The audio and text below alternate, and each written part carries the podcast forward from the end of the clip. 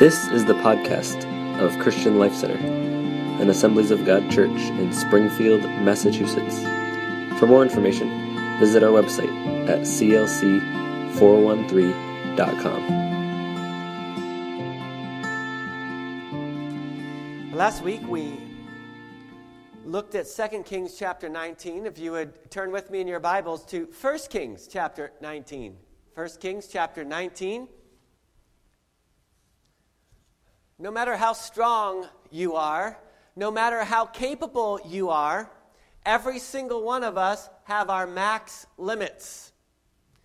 And in the middle of our lives, we often find ourselves at particular times faced with overwhelming situations, oftentimes because things mount and sometimes they all seem to pile on at one time. And in the middle of that situation, you may feel like, well, if only these things would come one at a time, I could tackle them, but they all came at once. And we can feel overwhelmed. So we are going to read here in 1 Kings chapter 19. The prophet Elijah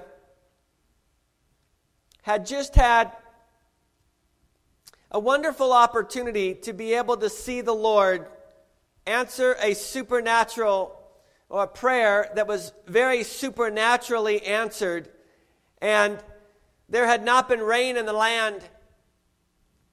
And then all of a sudden, through a period of time of prayer, Elijah sought the Lord, and you may recall the story. His servant was sent to go look and to see whether there was any indication of an answer to the prayer. And his servant, after the seventh time, said, I see a little cloud the size of a man's hand arising from the sea. And then Elijah shouted, Hurry to Ahab and tell him, Climb into your chariot and go back home. If you don't hurry, the rain will stop you. Verse 45 says, And sure enough, the sky was soon black with clouds. A heavy wind brought a terrific rainstorm, and Ahab left quickly for Jezreel. And now the Lord gave special strength to Elijah. He tucked his cloak into his belt and ran ahead of Ahab's chariot all the way to Jezreel. And when Ahab got home, he told Jezebel what Elijah had done, chapter 19, verse 1, and that he had slaughtered the prophets of Baal. So Jezebel sent this message to Elijah May the gods also kill me if by this time tomorrow I have failed to take your life like those whom you killed. Elijah was afraid and fled for his life. He went to Beersheba, a town in Judah, and he left his servant there. Then he went on alone into the desert, traveling all day. God had worked an incredible miracle through Elijah. And in the previous chapter 18, the prophets of Baal had come up against the prophets of God, and Elijah had shown them a demonstration of the power of God when the fire came down from heaven and took and, and, and burned up the sacrifice that Elijah had offered, even though water was poured on the sacrifice, and it was made even more difficult. The prophets of Baal had taken plenty of time. They had engaged themselves in crazy rituals, cutting themselves and doing all kinds of things to try to evoke their God's response, but there was nothing. And when it was all said and done, God showed up in an incredible way, demonstrated his victory over the false gods. The false prophets were destroyed.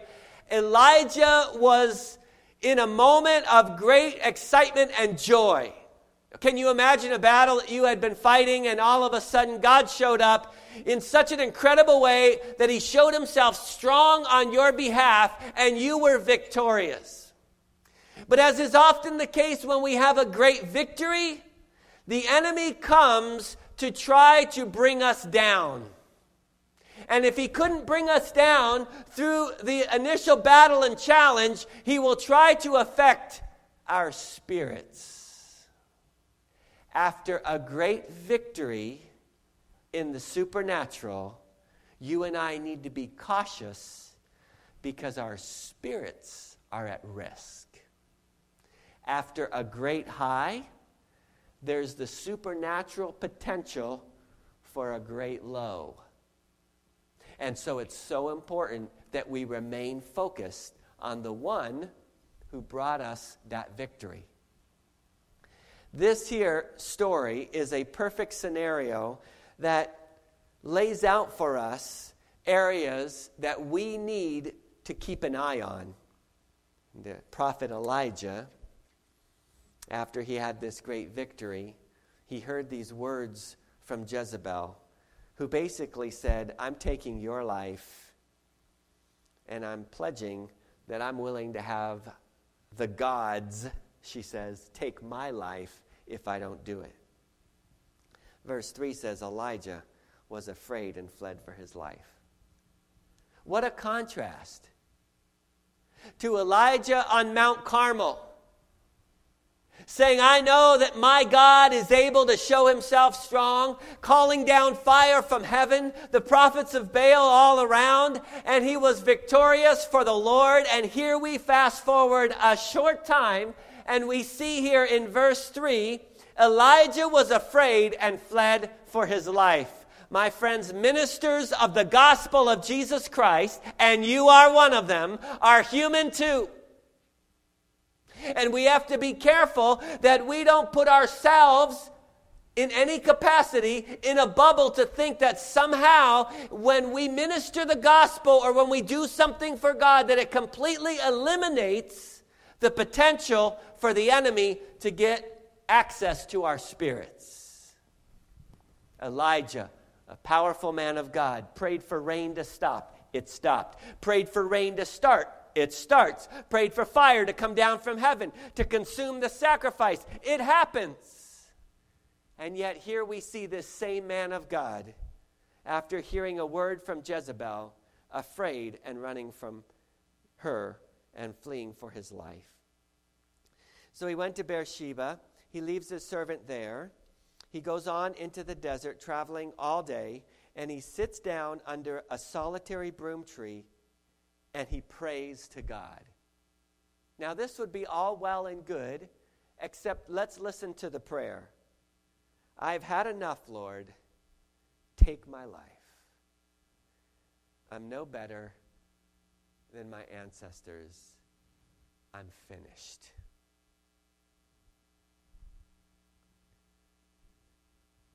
After great victories, Elijah was vulnerable. And one of the problems here, instead of finding others to be able to encourage him, he not only goes out into the desert, but he leaves his servant behind. This was a problem. And this is often the way that we are tempted to react when we face a challenge. To go into our turtle shell and try to deal with it ourselves. And this is what Elijah did. He said, I'm going to go and I'm going to deal with this on my own.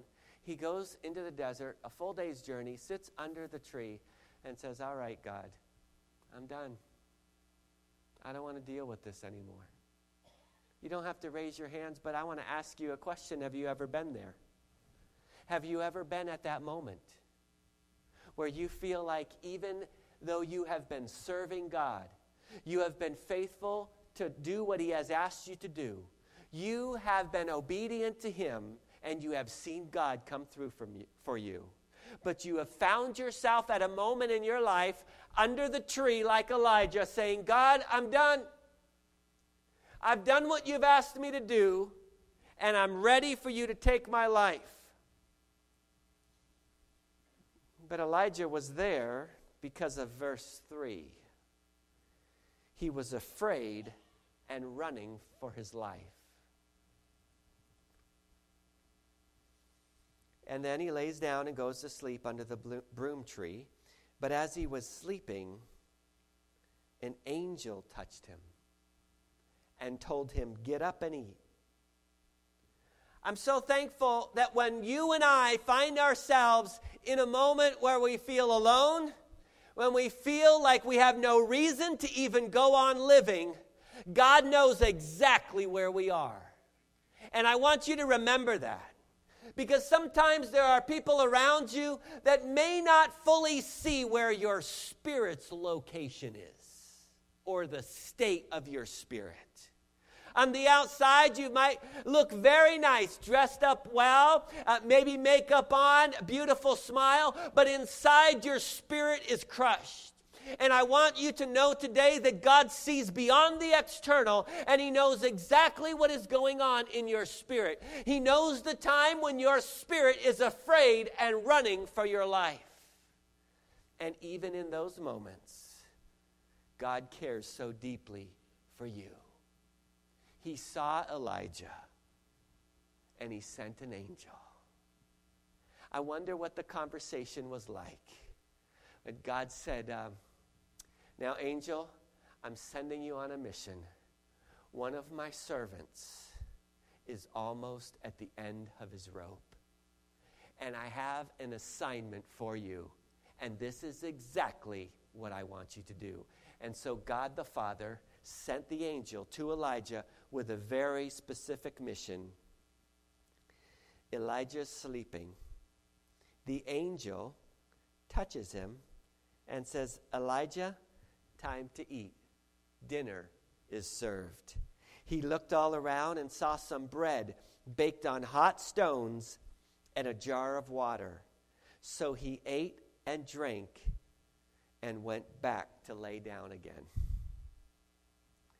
Isn't it interesting that when we feel so overwhelmed by situations, the presence of God can be around us in such an incredible way. Here, an angel of the Lord shows up, cooks him a meal, wakes him up to eat it. He wakes up, he sees the hot bread out in the middle of the desert, he's got the water, he eats and drinks. As I'm going back to bed. And that seems a bit funny, doesn't it? But if you've been in those moments of depression, you know that even eating takes effort. I've known people who felt so overwhelmed by circumstances that they can't even get out of bed because their spirit is overwhelmed. Elijah was overwhelmed. There's no conversation yet with the angel. The angel was there because he taps him on the shoulder. And from all the indication here, Elijah is so consumed with his circumstance, he is not even acknowledging what's going on around him. He goes back to bed. The angel comes over a second time. Uh, Elijah,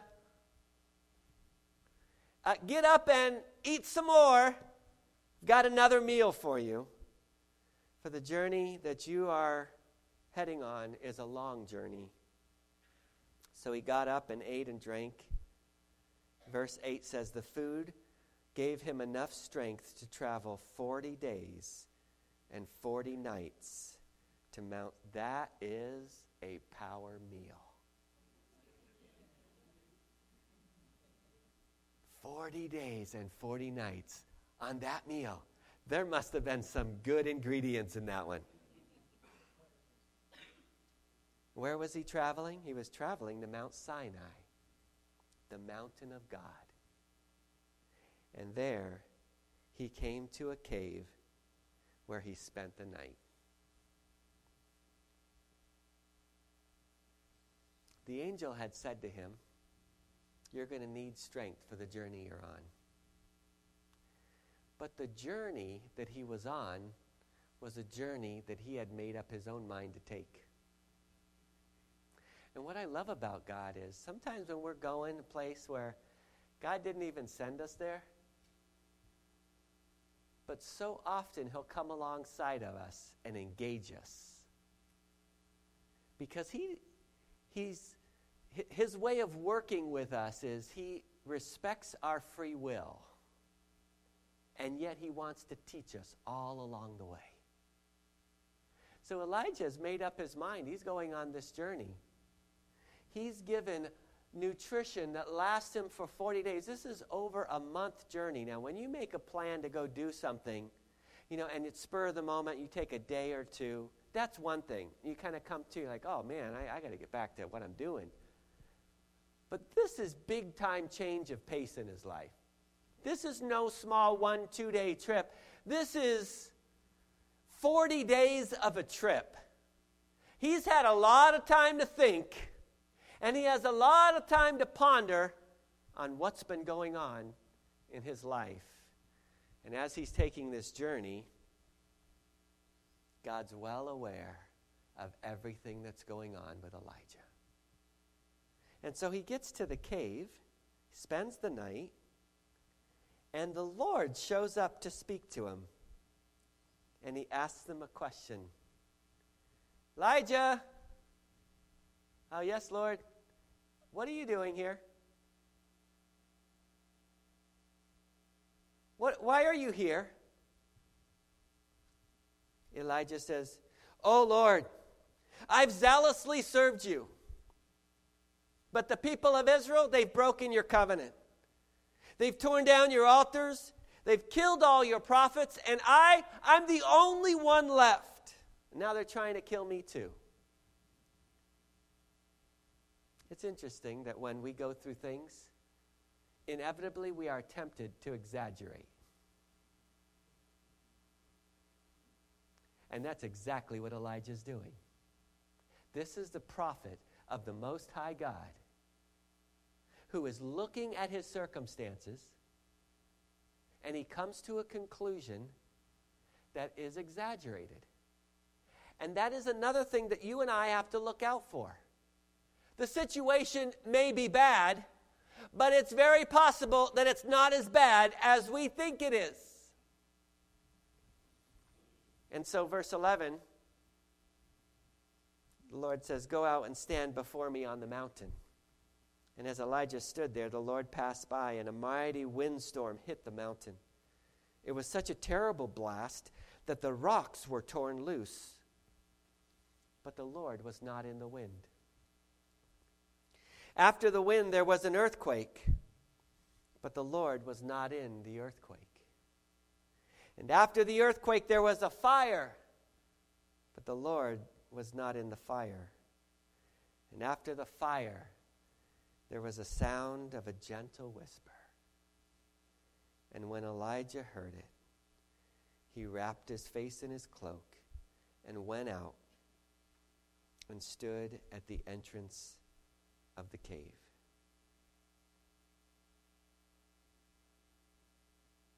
And God asked the same question a second time Elijah, what are you doing here?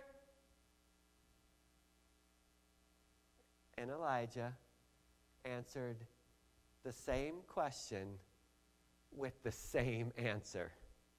Oh God, I've been serving you with all my heart. But the people of Israel, they've broken your covenant. They've torn down your altars. They've killed every one of your prophets. And like I said before, only me, I alone am left. And now they're trying to kill me too. Then the Lord told him, You know the journey you took for 40 days? I want you to go back exactly the same way you came. Travel to the wilderness of Damascus. When you arrive there, anoint Hazael to be king of Aram.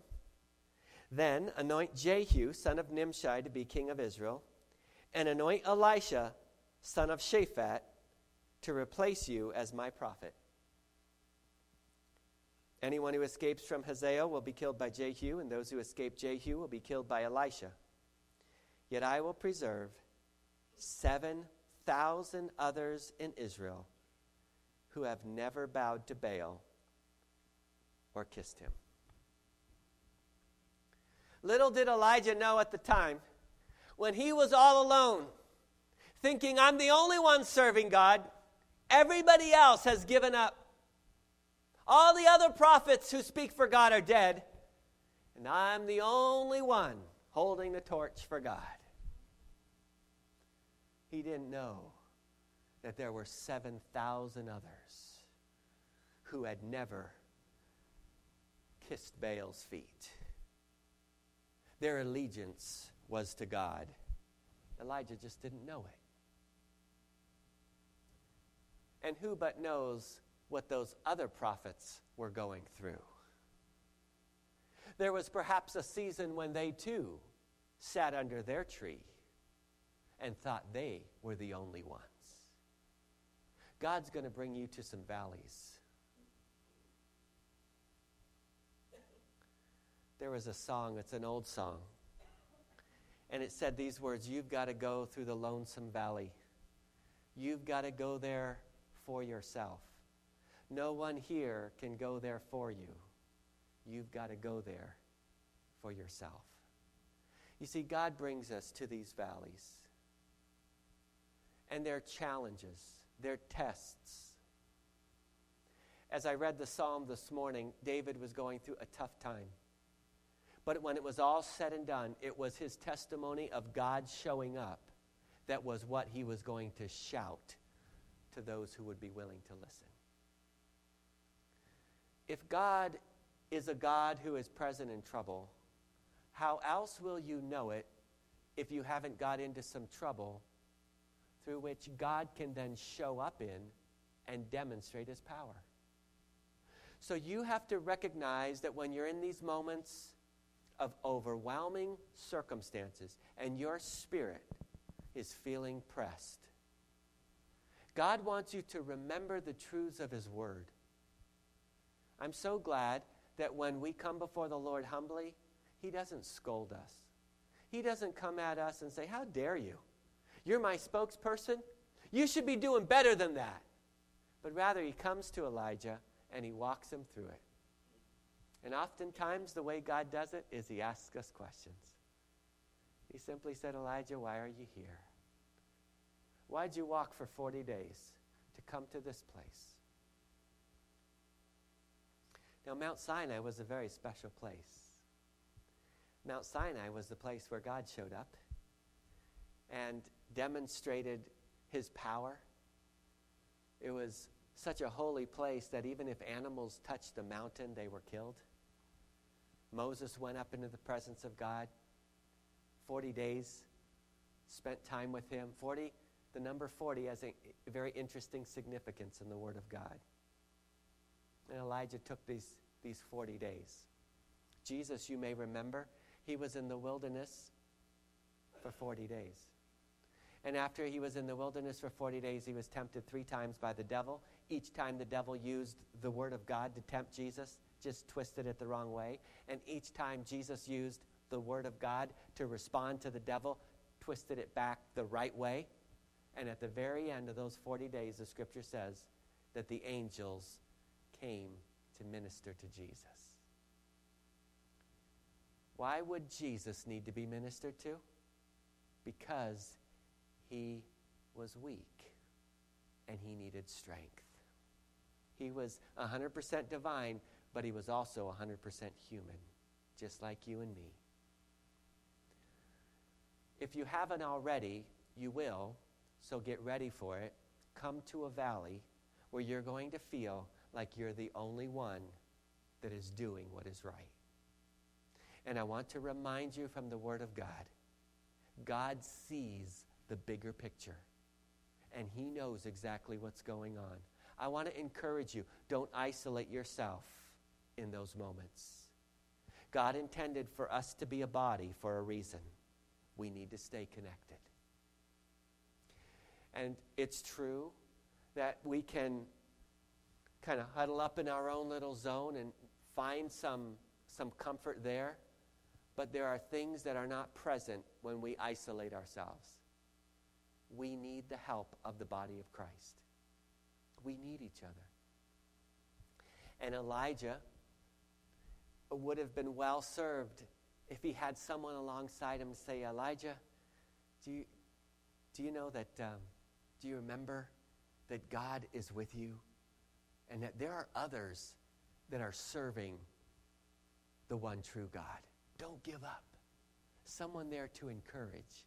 The scripture says that if one person falls down, there's great danger if there is no one else to be able to help him up. But when two walk together, when one person falls, the other one's there to help him up. You see, that's so important in our spiritual walk with God. We need each other. And when you isolate yourselves, you're going to hear the same words Elijah did. Uh, what are you doing here? Why are you here alone? Why did you leave your servant in the city way back there? You need each other. And so,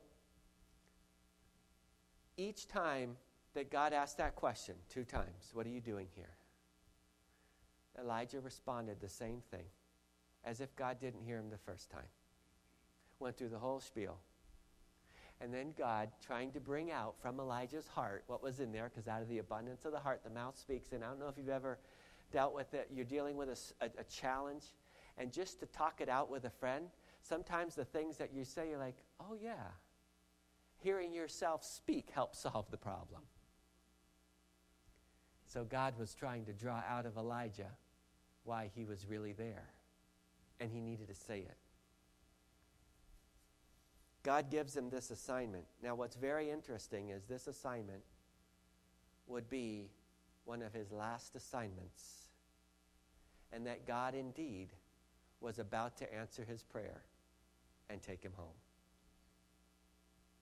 Because he would, from that point, anoint his replacement, Elisha. That's an incredible story all of its own. But God told him where Elisha lived, and he told him to go and anoint him. God knew very well Elisha's heart was ready. As soon as Elisha was anointed, he took all of the oxen that he used for plowing and he killed them and he used the yokes to, to, to create the fire. He essentially was willing to lay everything on the line to move forward and to do the work of God. You may also remember that Elisha said, I want to see you leave. And Elijah kept telling Elisha to stay behind. And every town he went to, he said, Elisha, stay here. And he says, Oh, no, but I'm going to follow you. I'm going to follow you, and I want a double portion of what you have. Elijah said, You've asked a hard thing, but if you see me when I go, you'll get it. And if Elisha was a person to say, You know what? Yeah, I mean, you really don't want me to come with you? Yeah, I'll, I'll hang out here. He would have never received the double portion. Persistence pays off. And there are times when you need to be persistent. And even when it, you're, you've got an option, oh, you don't really have to, then you need to have a heart to say, I may not have to, but I want to. I want to follow you, God. I want to take the extra time in your presence. I want to get to know your will. Because as you make yourself available to God in being persistent, that's where the double portion of the anointing can come upon your life. God doesn't just pour out his anointing on any old person or young person or anybody for that matter that could care less about his presence.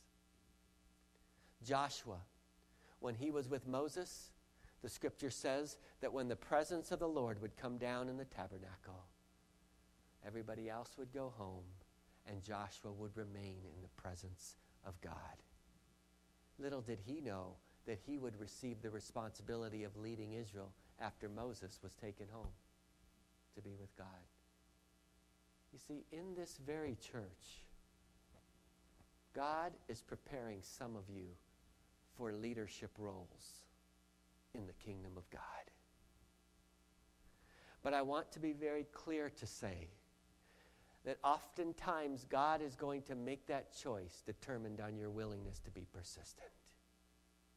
If your attitude is, well, here I am, if God wants to use me, he can use me, there are certain things you will never receive from God. But when you press in and you say, God, I want more of you, then he's going to respond to your persistence. Every one of us goes through times of weakness times of being overwhelmed. But in those times, we need to remember that God has made us promises. That day will come when our assignment on this earth is over. But Galatians 6 9 says something that all of us need to take to heart. Let's not get tired of doing what is good. At just the right time, we will reap a harvest of blessing if we don't give up. There are going to be times when you're serving God and you're going to feel like you're on top of the world. God is moving. God is answering your prayers in a very visible way, and you feel like, wow, this is awesome. Elijah had those moments.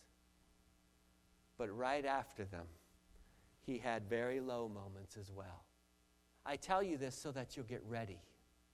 Because during those moments, God has not left you. He has promised you He'll never leave you and He'll never forsake you. The critical things that you need during those down times is to cling to the promises of God. And then you won't lose perspective. You're not in it alone. Not only is God with you, but He has brothers and sisters in Christ who love you and are there to help assist you. We are the body of Christ and we need each other. But unfortunately, sometimes it's so easy. When we feel down, our initial reaction is to isolate ourselves, which is exactly the opposite of what we should do. Now, not everybody can be trusted with private personal information of your heart. But my prayer is that you have at least one person in your life that you can talk to on a very real level and you can say, you know what, brother? You know what, sister? I'm at the end of my rope right now. And I feel like curling up in a ball and talking to nobody. But I just wanted to talk to you because I know you love God and you love me. Would you pray for me? It's not unspiritual. Sometimes we have to humble ourselves and allow other people to pray for us. And when we do, the Spirit of God shows up and He moves. Because we all are only flesh and bones and spirit. And we need that spirit to be revived by the Spirit of God. So don't get tired in doing what is good. Some of you just like the winter season. You can't wait till the spring comes. You may enjoy the snow, you may like to, but there's something special about the flowers coming out, the temperature rising, just enjoying all that comes along with spring. In the same way, there is a season in your life. And I want to encourage you whatever you have been going through, it will come to an end and God will revive. Revive means bring back to life. Those flowers that were bulbs that were in the ground, they lay dormant all winter. They never popped their heads up until they began to see the right timing. And when the right timing comes, they start coming up. New life. And as I've been praying this week about what to share with you, this is the word God put on my heart for you new life. I prophesy to you this morning new life. Why? Because that's God's heart new life for you. If you're feeling in that valley of the shadow of death, keep walking because his rod and your staff they will comfort you you're not there alone don't lay down and give up say god i'm going to keep going because i know you're going to see me through Weeping will endure for the night, but joy will come in the morning. If you've been fighting a battle, keep fighting. It's almost over. Don't give up. It will not go on forever. Keep your trust in God. He's the one who fights your battles, anyways. You're not strong enough to do it all on your own. So relinquish your own planning. And if you've got a 40 day journey plan, make sure it's headed in the direction that God wants you to go. And if you hear the whisper of the Lord, What are you doing here?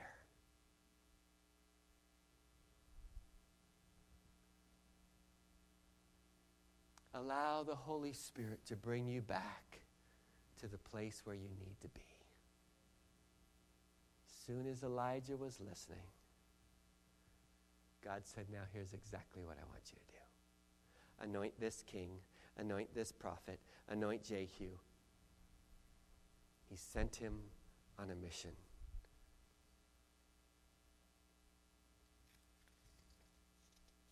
Isaiah chapter 40, verse 29. God gives power to the weak and strength to the powerless. The Apostle Paul had been given great responsibilities and great revelations, so much so that the scripture tells us that so that Paul would not become proud, he was given a thorn in his flesh.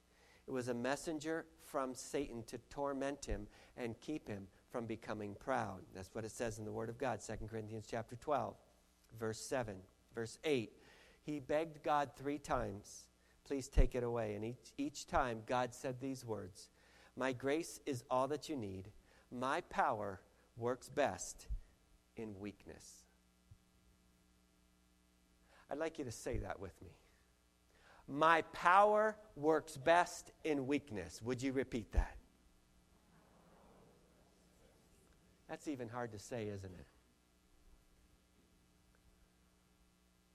God's power works best in your weakness. When you're leaning on yourself, you've got it all together, your chest, is puffed out, you're like, I got this. I've had years of ministerial training. I know the Word of God, and I know that there's no demon in hell that can stand against me because I've got smarts and I've got ability. And when we approach a situation like that, God says, Oh, this guy doesn't know what he's getting into. Why? Because God's power works best in weakness. I'm not smart enough to be your pastor. I'm not strong enough to be your pastor. I'm not good looking enough to be your pastor. I'm not wise enough to be your pastor. But the chief shepherd, he's the one who enables me to do whatever needs to be done so that you're cared for well. I want you to know I tell that to the Lord regularly. I don't know how to take care of your people, God. You may say, Ooh, that's true. But He does. And if I'm listening, He'll tell me. And if I'm obedient, you're going to be cared for. That's the bottom line. I claim no wisdom for being able to properly run this church. It only is the Lord. You are his sheep, the sheep of his pasture. And so am I. I just have a specific responsibility in that process. And the words I'm sharing with you, I share with myself. May God help all of us when we face those down moments to turn our eyes to Him and say, God, right now everything looks so bleak. In the valley, it looks like no one else is serving you. It looks like I'm the only one who has faith in you, God. And yet, God very well sees all the others who are going through the same battles. So, in your weak spots, know this you're about to see a breakthrough. Just don't give up. Just don't give up. Because in due season, you will reap a great harvest. A great harvest. Oh, that's wonderful. God's got great things on the horizon for you if you don't give up. But you must remain steadfast. Because those who do give up don't reap the harvest. But those who remain steadfast will see God's work completed. I'm going to ask Pastor Zach if he could please come back on up and Sherry. I'm not sure where you stand in your level of strength today. You can be serving God with all of your heart and be weak, and that's okay. Because His power is made perfect in your weakness. God can best use you when you recognize your limitations. I'm getting to know you. But God already knows you. And He knows the gifts that He's given to you. The Bible tells me that the Holy Spirit is the one who distributes the gifts as He sees fit. As the Holy Spirit hovered over the waters on the days of creation and brought to life everything in its time, the Holy Spirit in your life is brooding over you and he will bring to life everything in its time. Everything has a season. And there are seasons that are going to be difficult. But if you fight through them and you trust the Lord, you will come out with a great testimony. And that testimony is going to help many others in their times of weakness. So, what does it boil down to? Not how strong you are your dependence on His strength. Maybe you're in this room today and you've been, for your life, feeling like you're always missing it. Things are going well, and then all of a sudden things just fall apart. And this cycle has continued. I want to tell you, my friends, if you're here this morning, if you want real purpose, to know that when you're walking through a valley that you're actually going to come out with some benefit, you have to surrender your life to God. Because if not, then you're just in a cycle and the enemy will have the last word. But if God, if you allow God to have the last word, he will use even the times of weakness to bring glory to his name and all the more so.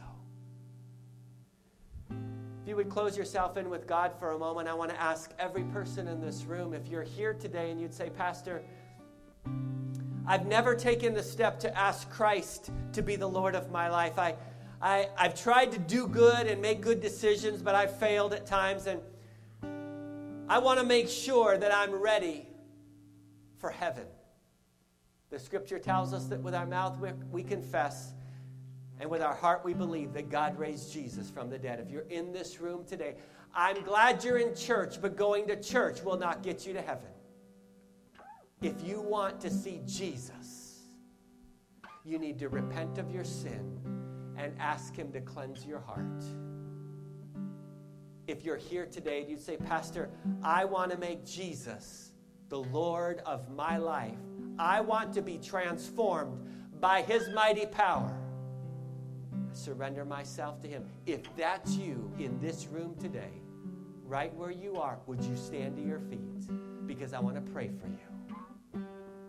And God is going to change your life as you surrender it to Him. Is there anyone today that would say, I choose to surrender myself, my heart, my mind, my body, every part of me? To God and I ask for His forgiveness for all of my sins. I want my name to be written in the book of life. God sees you, my brother. Is there anyone else in this room that needs to take that step of faith? When you take your step, God takes his, and his stride is a whole lot bigger than yours.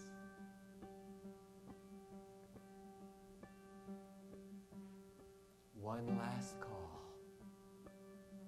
Is there anyone else? God loves you today. God sees you,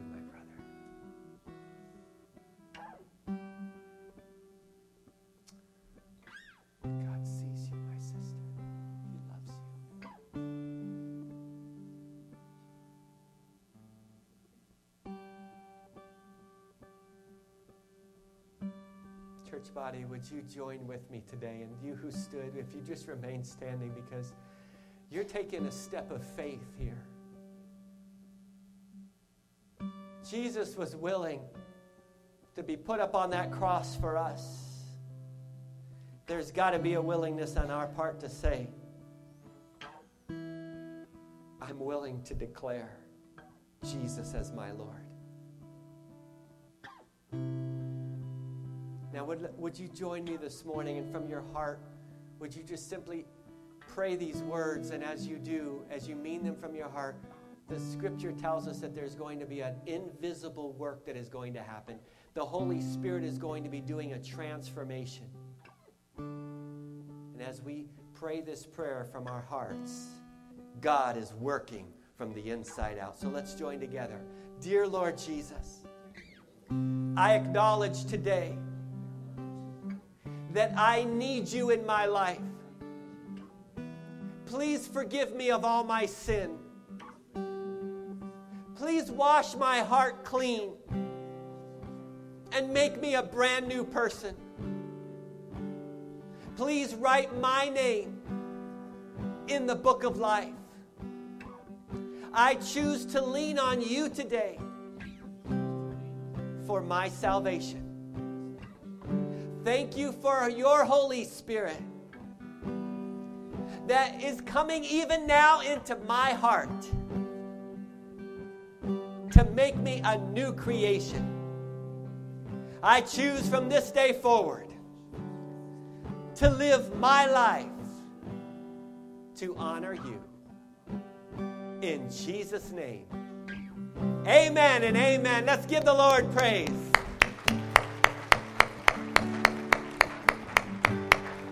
May be seated. God bless you. Whenever we come to God's house, I believe there's always something God has for us. Before we walk out these doors, I want to give you a chance to put your spiritual batteries in the recharger and to allow the Spirit of the living God to give you a supernatural boost for this week. Now you look you all look great on the outside. But God sees deeper than that. He knows every one of you whose hearts may be crushed on the inside. So here's what I want to do as we close the service. If you're in this room and you'd say, There's a part of me that is simply feeling wiped out. Maybe it's your spirit. Maybe it's your body. Maybe it's your mind. You've been just on overload. And you would say to God, God, I desperately need your ministering spirit to touch me today. Maybe you need an angel of the Lord to minister to you today. I believe that though we cannot see them, there are angels that God assigns even in services like this. And when we respond, God's angels respond. Now, we don't worship angels and we don't pray to angels, but God sends them on missions, and it's all throughout Scripture. And we can pray to the Father, asking Him for His angels to minister to us, and they do. They do. So this morning, before we leave this room, I'm going to ask every person in this room if you are dealing with some weak spot, you say, God, I need to be recharged. I want to invite you. And Pastor Zach, would you, in just a moment, would you lead us in a recharging song? All right? Whatever the Spirit of the Lord leads on your heart for a recharging song. But I'm going to ask you if you're needing supernatural energy from the Lord. And before I even invite you, I want to tell you, I need a recharge this morning. I do. So I'm going to be standing here with you. So if you would join me, if you are dealing with some weak area, because God wants to get glorified through that weakness. Don't let it go to waste. Let God be glorified through the trial you're going through when we begin to sing, I invite you to come to this altar and to simply raise your hands like this. That's just a simple sign of how oh, I need a refill right now. I need a refill, God. You ready? All right, Pastor Zach, would you go ahead and lead us? And church, you're welcome to come. These altars are your refilling station. And the Spirit of God is the fuel that you're going to need for this week to be infused with power from on high. Spirit of God, you are welcome. Oh God, would your ministering angels move all throughout this platform and touch people as they lift their hands. Fill them with supernatural strength